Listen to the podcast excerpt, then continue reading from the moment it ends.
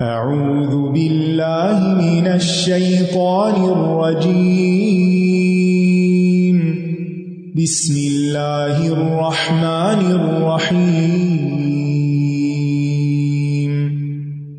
الحمد لله رب العالمين.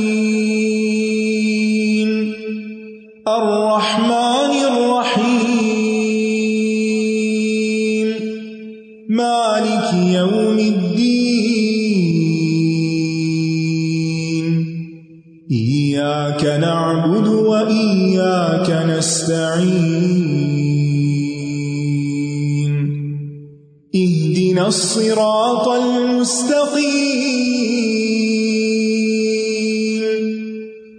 صراط الذين أنعمت عليهم غير المغضوب عليهم ولا الضالين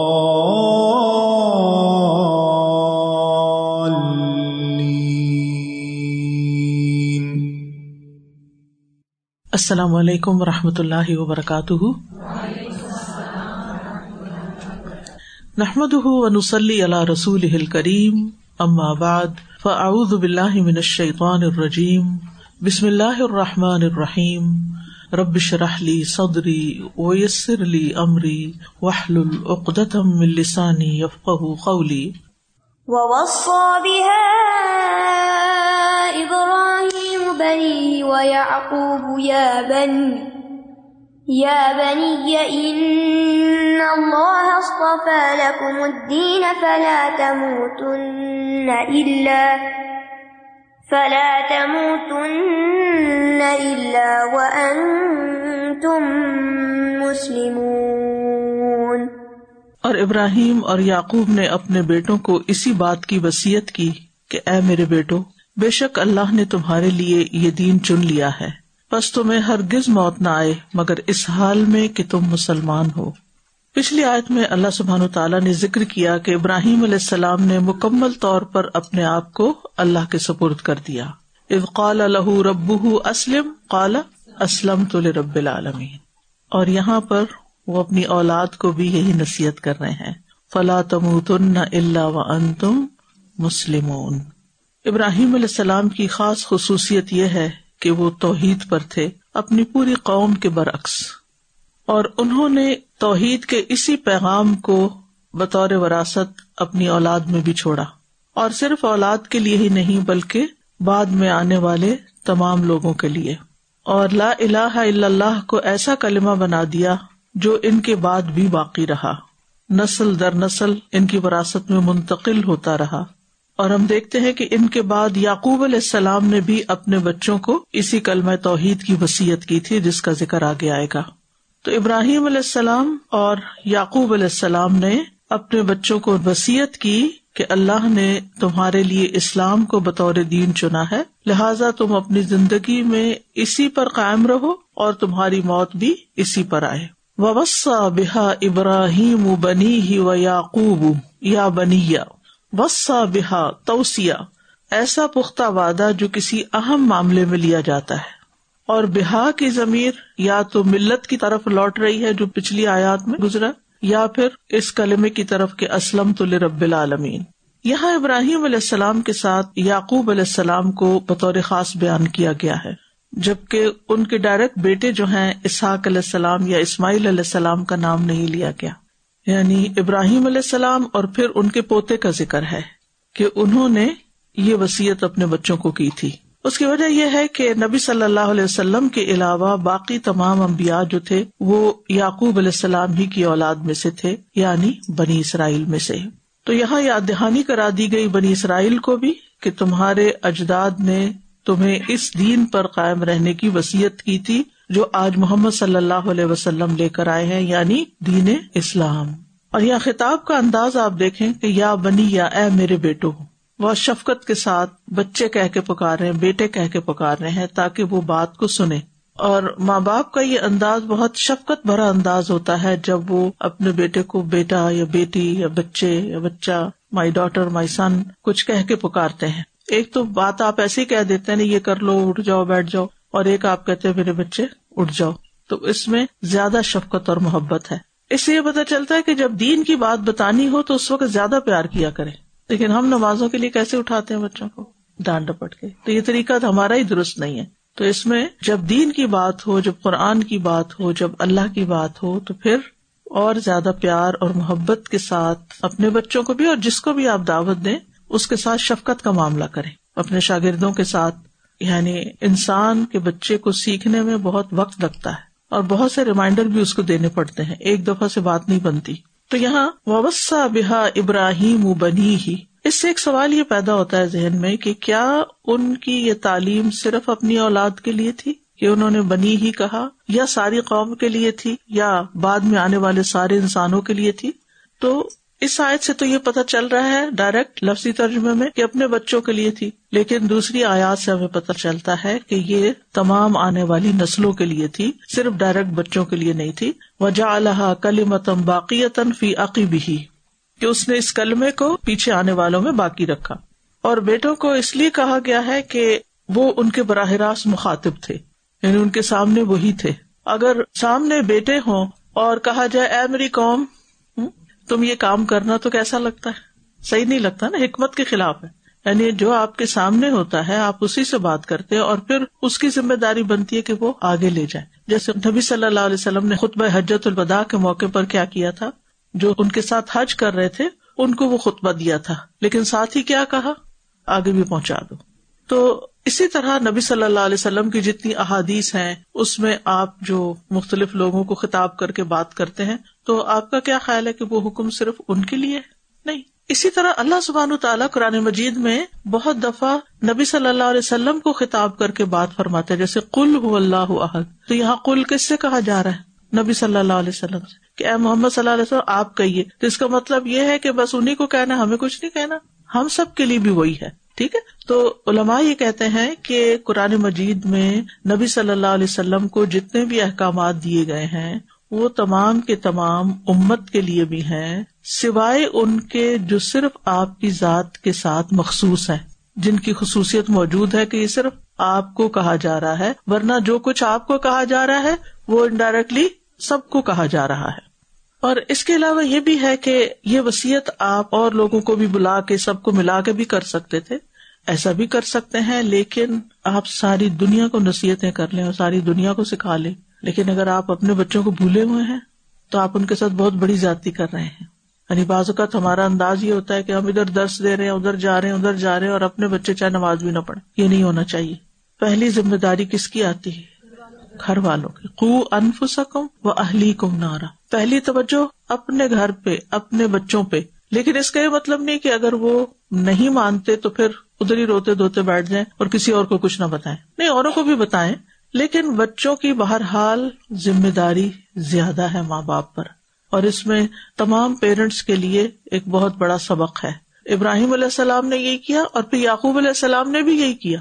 یعنی صرف ابراہیم علیہ السلام نے نہیں بلکہ یعقوب علیہ السلام نے بھی اپنے بچوں کو نصیحت کی اور یعقوب علیہ السلام کے بعد تقریباً اور پیغمبروں نے بھی یہی طریقہ اختیار کیا اور انہیں ساتھ ہی سمجھا دیا کہ ان اللہ ہستفا لکم الدین۔ بے شک اللہ نے تمہارے لیے اس دین کو چن لیا ہے ادین استفا یعنی چن لیا، مصطفیٰ کا لفظ اسی سے ہے۔ اور دین سے مراد یہاں کون سا دین ہے؟ دین اسلام۔ دین کا لفظ شروع میں بھی آپ کو بتایا گیا تھا مالک یوم دین میں۔ کتنے مطلب بتائے گئے تھے؟ دو۔ ایک، عمل اور ایک، جزا۔ ٹھیک ہے؟ تو اعتقاد اور عمل لکم دین حکم ولی دین جیسے ہوتا ہے اور بدلا جیسے مالک یوم الدین۔ تو چنانچہ دین کو عمل کے لیے بھی بولا جاتا ہے اور عمل کے بدلے کے لیے بھی بولا جاتا ہے یعنی دونوں معنی اس میں آتے ہیں۔ اربوں میں کہتے ہیں، کما تدین تو دانو جیسا کرو گے ویسا بھرو گے جیسے ہم اردو میں کہتے ہیں۔ یہاں دین سے مراد کیا ہے؟ دین اسلام مراد ہے یعنی عمل کرنا۔ یعنی دین کا مانا کیا عمل۔ دین صرف ایسی چیز نہیں ہے کہ بس وہ ایک ریلیجن کے طور پر آپ مسلمان ہو گئے اور آپ کو اب کرنا کرانا کچھ نہیں۔ خالی لا الہ الا اللہ پڑھ لینا کافی ہے۔ نہیں، وہ تو اعتقاد ہے ہی، وہ تو انٹرنس ہے۔ اب یہ ہے کہ دروازہ کھول کے آپ وہیں کھڑے رہیں گے یا اندر بھی آئیں گے؟ اندر آئیں گے۔ اور جب اندر آئیں گے تو پھر آپ کو کیا کرنا ہے؟ اندر کے جو رول ریگولیشن ضابطے، قاعدے ہیں، ان کے مطابق اپنا کام کرنا ہے۔ تو دین کا کیا مانا یہ پکا مانا یاد کر لیں، دین کا مانا عمل بھی ہے اور دین کا مانا جزا بھی ہے۔ تو دین والا ہونے کا مطلب کیا ہے؟ با عمل انسان۔ یعنی مسلمان ہونے کا مطلب یہ ہے کہ اسلام کے تقاضوں کو بھی پورا کرنا ہے۔ اعتقاد سے لے کے، ایمان سے لے کے، عبادت سے لے کے، اخلاق، رہن سہن، رکھ رکھاؤ، سب جگہ دین نظر آنا چاہیے۔ اور اللہ کے نزدیک دین صرف اسلام ہی ایکسپٹیبل ہے۔ یعنی دنیا میں بے شمار ادیان ہیں، لیکن اللہ نے دین اسلام ہی کو چنا ہے۔ ان دین اللہ اسلام اور اول سے حضرت آدم علیہ السلام سے لے کر آخر تک محمد صلی اللہ علیہ وسلم تک ہر پیغمبر نے اسی دین کی طرف دعوت دی۔ ٹھیک ہے۔ چاہے ابراہیم علیہ السلام ہو چاہے نو علیہ السلام ہو اور چاہے یعقوب علیہ السلام ہو چاہے موس علیہ السلام، سب۔ اور حتیٰ کہ فرعون کو بھی یہ پتا تھا کہ موس علیہ السلام کا دین اسلام ہے۔ جب وہ فوت ہونے لگا تو اس نے کیا کہا؟ کہ میں اس رب پر ایمان لائے جس پر بنو اسرائیل ایمان لائے۔ وہ انا من المسلمین۔ میں بھی مسلمان ہو گیا ہوں۔ جب ڈوب رہا تھا تو اس وقت اس نے کہا، میں مسلمان ہوں۔ اس سے کیا پتا چلتا ہے کہ فرعون کو یہ بات سمجھ آ گئی تھی کہ علیہ السلام جو دین لے کر آئے ہیں وہ کیا ہے؟ اسلام ہے۔ اسی طرح کی اور مثالیں بھی باقی امبیا کے بارے میں قرآن مجید میں ملتی ہیں۔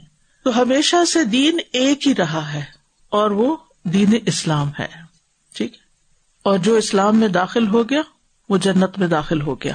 صرف زبانی کلامی نہیں ہے، جس نے اسلامی طرز زندگی اختیار کر لیا، اسلام کو بطور لائف اسٹائل اختیار کر لیا، اس کا پھر جزا بدلا جنت ہے۔ اور اسلام کا ملنا کسی کو بھی اللہ کی طرف سے بھلائی کا ارادہ ہے۔ رسول اللہ صلی اللہ علیہ وسلم نے فرمایا، اللہ عرب اور اجم کے جس گھرانے کے ساتھ خیر و بھلائی کا ارادہ کرے گا، ان کو اسلام میں داخل فرما دے گا۔ پھر صاحبان کی طرح فتنے وقوع پذیر ہوں گے۔ یعنی بہت لوگ مسلمان ہو جائیں گے اور پھر فتنوں کا دور آ جائے گا۔ رسول اللہ صلی اللہ علیہ وسلم نے یہ بھی فرمایا، اس شخص کے لیے خوشخبری ہے جسے اسلام کی طرف ہدایت مل گئی۔ اور اس کی روزی بقدرے کفایت ہو اور وہ اس پہ قناعت کرے۔ یعنی جس کو اسلام کی ہدایت مل گئی اور اتنی روزی مل گئی کہ اس کا گزارا ہو سکتا ہے اور اس پر اس کو قناعت بھی وہ راضی ہے، خوش ہے۔ تو ایسے شخص کے لیے بڑی خوشخبری ہے کہ وہ صحیح طریقے پر ہے۔ اسی طرح اسلام کے دین ہونے پہ راضی ہونے کی بھی بڑی فضیلت ہے کہ ہم مسلمان ہیں، ہم اس پہ راضی ہیں، ہم اس پہ خوش ہیں۔ ہمیں اور ہمارے بچوں کو اس پر تسلی ہونی چاہیے، خوشی ہونی چاہیے۔ اور ان باتوں سے گھبرانا نہیں چاہیے کہ جس کی طرف لوگ جیسے اسلام و فوبیا کی وجہ سے گھبرا کے اپنے آپ کو مسلمان ہی ظاہر نہیں کرتے، نام بدل دیتے ہیں، حال حلیہ بدل دیتے ہیں اور نماز پڑھنے سے ڈرتے ہیں یا روزہ رکھنے سے گھبراتے ہیں یہ کوئی۔ جب تک اللہ سبحان تعالیٰ نے زندگی دی ہے، انسان صرف زندگی میں نہیں بلکہ ولا تم تن اللہ وان تم مسلم مسلمان بن کر جیے اور مسلمان بن کر ہی مرے۔ حضرت عباس سے روایت ہے، رسول اللہ صلی اللہ علیہ وسلم نے فرمایا، جو اللہ کے رب ہونے پر اسلام کے دین ہونے اور محمد صلی اللہ علیہ وسلم کے رسول ہونے پہ راضی ہو گیا، اس نے ایمان کا مزہ چکھ لیا۔ اور ایک اور روایت میں آتا ہے، جو اللہ کے رب ہونے پر، اسلام کے دین ہونے پر اور محمد صلی اللہ علیہ وسلم کے نبی ہونے پر راضی ہوا، اس کے لیے جنت واجب ہو گئی۔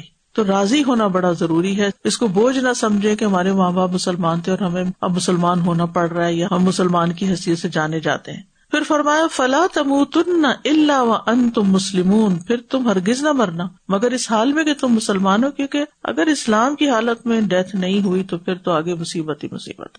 مسلمون کا لفظ جب استعمال ہوتا ہے، تو اس میں مومنون بیچ میں شامل ہوتا ہے. ٹھیک ہے؟ اور اگر مومنون کا لفظ آئے، تو اس میں مسلمون شامل ہوتا ہے.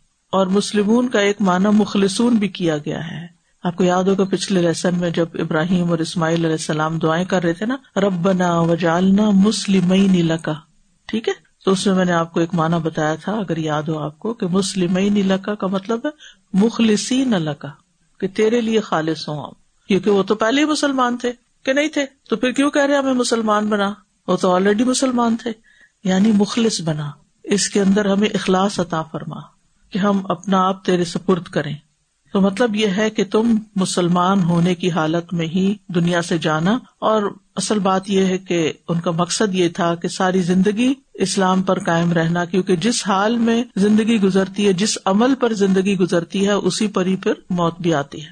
اور اعمال کا دار و مدار جو ہے نا، وہ خاتمے پر ہے کہ ہمارا اینڈ کس پہ ہوا؟ امبیا علیہ السلام اپنے آخری وقت کی فکر کرتے تھے، یوسف علیہ السلام کی دعا میں کیا آتا ہے؟ انہوں نے کیا دعا مانگی؟ فاطر السماوات والارض، انت ولی فی الدنیا والآخرہ، توفنی مسلما والحقنی بالصالحین.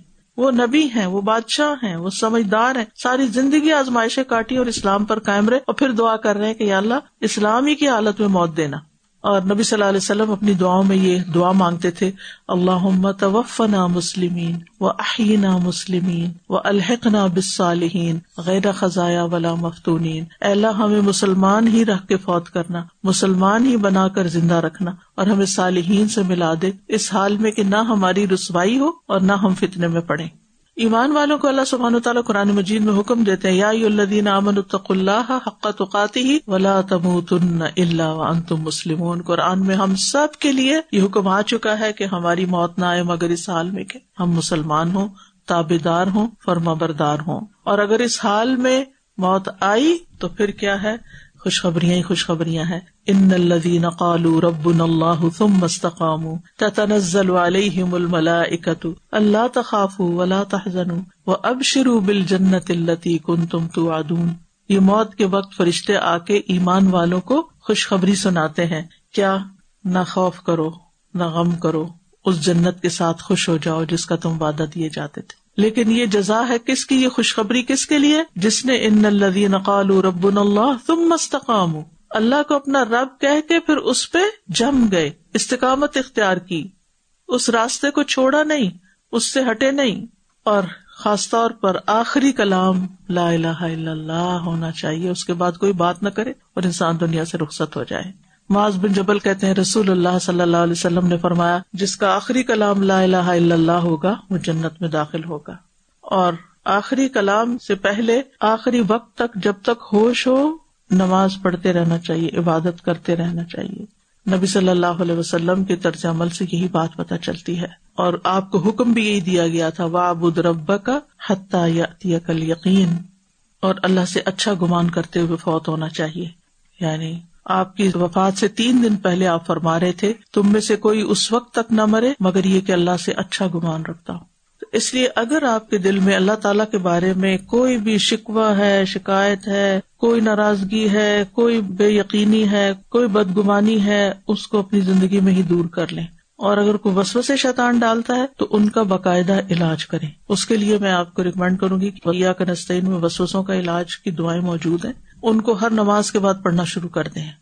ان شاء اللہ نجات مل جائے گی۔ کیونکہ بسو سے ایسی چیز ہوتے ہیں جس کا ہم کبھی کسی سے بازو کا ذکر بھی نہیں کر سکتے۔ اور بعض اوقات اچھے بھلے ایماندار لوگوں کے اندر شیطان وسو سے ڈال ڈال کے ان کو پریشان کرتا ہے اور اس رستے سے ہٹانے کی کوشش کرتا ہے اور برے برے خیال ڈالتا ہے کہ دیکھو تم دین کی طرف آیا تو تمہارے ساتھ یہ ہو گیا۔ تم نے دین کی اتنی خدمت کی تو تمہارے ساتھ یہ ہو گیا۔ تو اس سے کیا ہوتا ہے؟ انسان کے سارے امال برباد کروا دینا چاہتا ہے۔ جو بھی اس نے اس راستے میں محنت کی ہوتی ہے۔ تو دوسرا یہ ہے کہ کم از کم تین بار نماز کے بعد، اعوذ باللہ السمیع العلیم من الشیطان الرجیم من حمزه ونفخه ونفثه پڑھ کے اپنے دل کے اوپر پھونکے تاکہ شیطان مردود جو ہے، آپ کے دل کو چھوڑ دے اور آپ کا دل پوری طرح اللہ کے تابع ہو جائے اور اللہ سے گمان اچھا ہو جائے۔ اور اللہ کے بارے میں وسوسے نہ آئے اور وسوسوں پہ ویسے پکڑ نہیں جب تک انسان منہ سے بات نہیں نکالتا۔ اس لیے کبھی کسی کو یہ نہ کہ مجھے یہ وسوسا آتا ہے۔ نہیں، بس صرف سمپل اگر کوئی تکلیف ہے،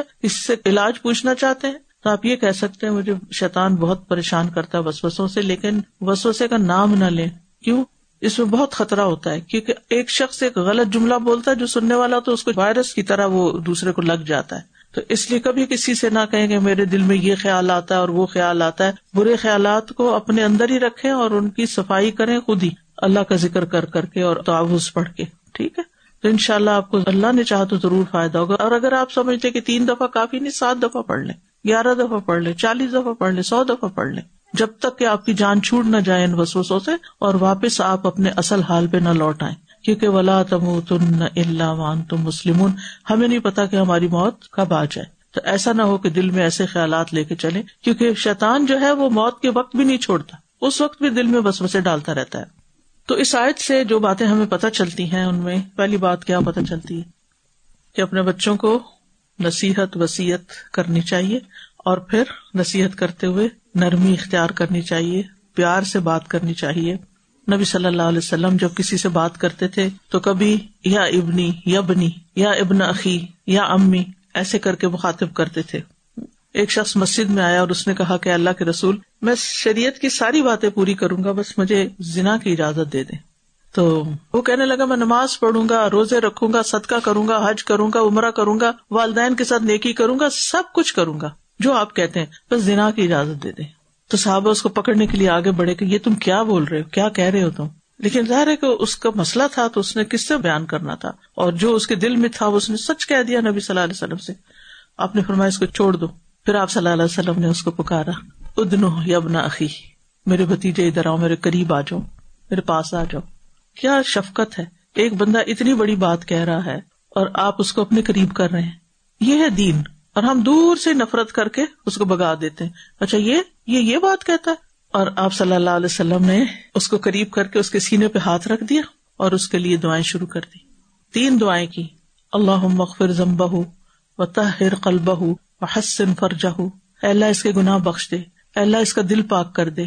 اللہ، اس کی شرم گاہ کی حفاظت فرما۔ نوجوان کہنے لگا، اس کے بعد میرے نزدیک سب سے بغض والی اور سب سے قابل نفرت چیز زنا ہو گئی۔ یعنی یہ دعائیں کرنے سے میرے دل میں زنا کی نفرت پیدا ہوگی۔ کوئی خواہش ہی نہیں رہی۔ یہ ہے تبلیغ کا طریقہ۔ یہ ہے پیار سے سمجھانے کا طریقہ۔ بچہ آپ کے پاس روتا ہوا آتا ہے۔ کوئی مسئلہ بتاتا ہے۔ آپ ایک لگا کے اس کو واپس بھیج دیتے ایسے تھوڑی اصلاح ہوتی ہے۔ بچے ڈرتے ہوئے کیوں نہیں شیئر کرتے آ کے وہ یونیورسٹی میں کالج میں پتہ نہیں کیا کیا چل رہا ہوتا ہے۔ آپ سننے کے روادار نہیں، وہ باہر کیا کیا فیس کر رہے ہوتے ہیں۔ آپ ان کو ٹائم ہی نہیں دیتے۔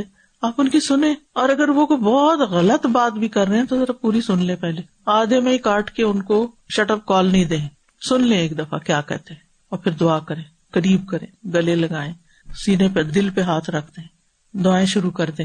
اللہ سبحانہ تعالیٰ ہدایت دینے والا ہے۔ ہدایت ہمارے ہاتھ میں تھوڑی ہے۔ دل ہمارے ہاتھ میں نہیں، کسی کا بھی دل ہمارے ہاتھ میں نہیں۔ لیکن سنے تو، سننا بڑا ضروری ہے۔ سننے کا ٹائم نہیں ہے ہمارے پاس۔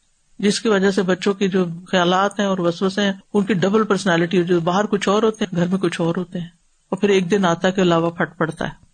اس سے بچے اس سے پناہ مانگے کہ وہ صرف اوپر اوپر سے اسلام کا اظہار آپ کے سامنے کرتے رہے، کہ ان کو پتا ہو کہ ہماری ماں قرآن پڑھتی ہے تو اس کو پسند نہیں آئے گا اگر ہم نے کوئی ایسی بات کر دی۔ پھر اسی طرح یہ ہے کہ نصیحت تو کسی وقت بھی کی جا سکتی ہے، لیکن خاص طور پر موت کے وقت، موت کے قریب۔ جب انسان کو ایسی بیماری لاحق ہو جائے تو اس وقت تو ضروری کرنی چاہیے۔ اچھا ہمارے یہاں مشکل یہ ہے کہ اگر کسی کو کوئی اس طرح کی بیماری لاحق اول تو مریض کو بتاتے ہی نہیں کہ تمہاری بیماری بہت خطرناک ہے اور اس میں چانسز ہیں کہ تم چلے جاؤ گے دنیا سے۔ اگر آپ اس کو بتا دیں اچھے طریقے سے، تو وہ اور زیادہ تیاری کرے گا۔ بعض اوقات مریض بےچارا بالکل مرنے کے قریب ہوتا ہے اور وہ دنیا ہی کی باتیں کیے جا رہا ہوتا ہے کیونکہ آس پاس والے سارے دنیا کی باتیں کر رہے ہوتے ہیں اور اس کو ٹائم بھی نہیں دیتے عادت کے لیے جاتے ہیں، اس کے سر پہ ہنگامہ کھڑا کیے ہوئے ہوتے ہیں اور اور باتیں کر رہے ہوتے ہیں۔ اس کو وقت دیں، وہ ذکر کرے، اس کو یاد دلائیں تصویر کر لو، اس کو یاد دلائیں، لا الہ الا اللہ پڑھ لو، اس کو استغفار کا کہیں، اس کو کسی وسیعت کا کہیں، اچھی باتیں اس سے کریں اور تیار کریں اس کو جانے کے لیے۔ موت ایک حقیقت ہے، کبوتر کی طرح آنکھیں بند کر کے اس سے بچا تھوڑی جا سکتا تو موت کو دیکھ کے تو انسان نہ نہ کر کے ڈینائل موڈ میں رہے۔ کسی کے اوپر بھی آ سکتی صحت مند سے صحت مند بندے کو بھی آ سکتی ہے موت تو۔ تو اس کی تیاری رکھنی چاہیے۔ اور اس کی تیاری میں کیا ہے کہ انسان اپنی اولاد کو یا جس چیز کے بارے میں وہ کوئی وسیعت کرنا چاہتا ہے، وہ وسیعت کرے۔ نبی صلی اللہ علیہ وسلم نے فرمایا، کسی مسلمان آدمی کے لیے جس کے پاس کوئی ایسی چیز ہو جس میں وہ وسیعت کرے، جائز نہیں کہ وہ تین راتیں بھی گزارے، مگر یہ کہ اس کی وسیعت ول اس کے پاس لکھی ہوئی ہو۔ عبداللہ بن عمر نے کہا، میں نے جب سے رسول اللہ صلی اللہ علیہ وسلم کا یہ فرمان سنا ہے، مجھ پر ایک رات بھی نہیں گزری مگر یہ کہ میری وسیعت میرے پاس موجود تھی۔ اب کیا وسیعتیں مثلاً کر سکتے ہیں؟ گھر والوں کو رشتے داروں کو خیر کی بات کی تقوا کی، اور یہی وسیعت جو ابراہیم علیہ السلام اور یعقوب علیہ السلام کر رہے ہیں۔ اور پھر یہ کہ خاص طور پر وسیعت میں یہ کہ میں ان سب باتوں سے بری ہوں جس سے رسول اللہ صلی اللہ علیہ وسلم بری تھے۔ یعنی میرے مرنے کے بعد نوحہ نہ کیا جائے خوتگی کے وقت آوازیں نہیں بلند کی جائیں، مصیبت میں منہ نہ پیٹا جائے، کپڑے نہ پھاڑے جائیں، سر کے بال نہ نوچے جائیں، اونچی آواز سے کوئی نہ روئے۔ یعنی آنسو کا گرنا، ہچکیاں لینا اٹس اوکے لیکن بین کرنا اور ہا ہو مچانا، یہ نہیں اجازت۔ اور بعض لوگ گلے لگ کے پھر اونچی اونچی آواز میں باتیں کرتے جاتے ہیں اور رونا شروع کر دیتے ہیں، اس کی اجازت نہیں ہے، اس سے پرہیز کرنا چاہیے۔ پھر اسی طرح یہ کہ اس کی بھی وصیت کرنی چاہیے کہ میرے سارے معاملات اور امال سنت کے مطابق ہوں۔ غسل، کفن، نماز جنازہ، دفن، اور اگر آپ چاہتے ہیں کہ کوئی خاص شخص آپ کو غسل دے تو اس کا بھی نام لکھ دیں۔ لکھوا دیں۔ نماز جنازہ اگر خاص کسی کو اول تو اگر کوئی قریبی رشتے دار ہے، باپ ہے، بھائی ہے، بیٹا ہے، ان کو نماز جنازہ سکھائے اور ان کو کہیں تم میری نماز جنازہ پڑھنا۔ ریسنٹلی جو سمرا سلیم کی وفات ہوئی ہے تو ان کے بیٹے نے میں نے سنا ہے کہ بہت ہی اچھی دعا کرائی ماں کے لیے۔ تو اگر ہم بچوں کو سکھائیں گے تو تبھی وہ کریں گے نا۔ پھر اسی طرح اگر کسی کا کوئی قرض ہے، لین دین ہے، کسی کے کچھ دے رکھا ہے، کسی سے کچھ لینے والا ہے، وہ بھی لکھ لیں۔ پھر اسی طرح اپنے مال میں سے ون تھرڈ آپ کس کو دینا چاہتے ہیں؟ کسی چیریٹی کے کام میں، کسی دین کی خدمت میں، تو وہ بھی لکھا ہوا ہو۔ تو بہرحال اور بھی جو اپنی ذاتی زندگی سے متعلق چیزیں ہیں، لیکن وارثوں کے حق میں مالی وسیعت نہیں ہوتی کہ میرا یہ گولڈ کا سیٹ جو ہے وہ فلاں بیٹی کو دے دے اور یہ فلاں نہیں۔ جو آپ نے چھوڑا وہ شریعت کے مطابق ہی تقسیم ہوگا۔ وہ پھر آپ کا نہیں رہا۔ جب میں اس کے بارے میں پڑھتی ہوں نا کہ زندگی میں انسان جس کو جو دینا چاہے دے سکتا ہے، لیکن موت کے بعد نہیں۔ سبحان اللہ جو ہی آپ کی آنکھیں بند ہوتی ہیں، آپ کے مال پر آپ کا کوئی حق ہی نہیں رہتا۔ وہ آپ کا نہیں رہتا۔ یعنی ایک کیسی فیلنگ ہے نا؟ یعنی چاہے دنیا میں ہمارے کتنی پراپرٹیز ہو کتنا گولڈ ہو، کچھ بھی ہو، جو ہی روح نکلی، یہ ساری چیزیں اوروں کی، آپ کا نہیں ہے آپ کی۔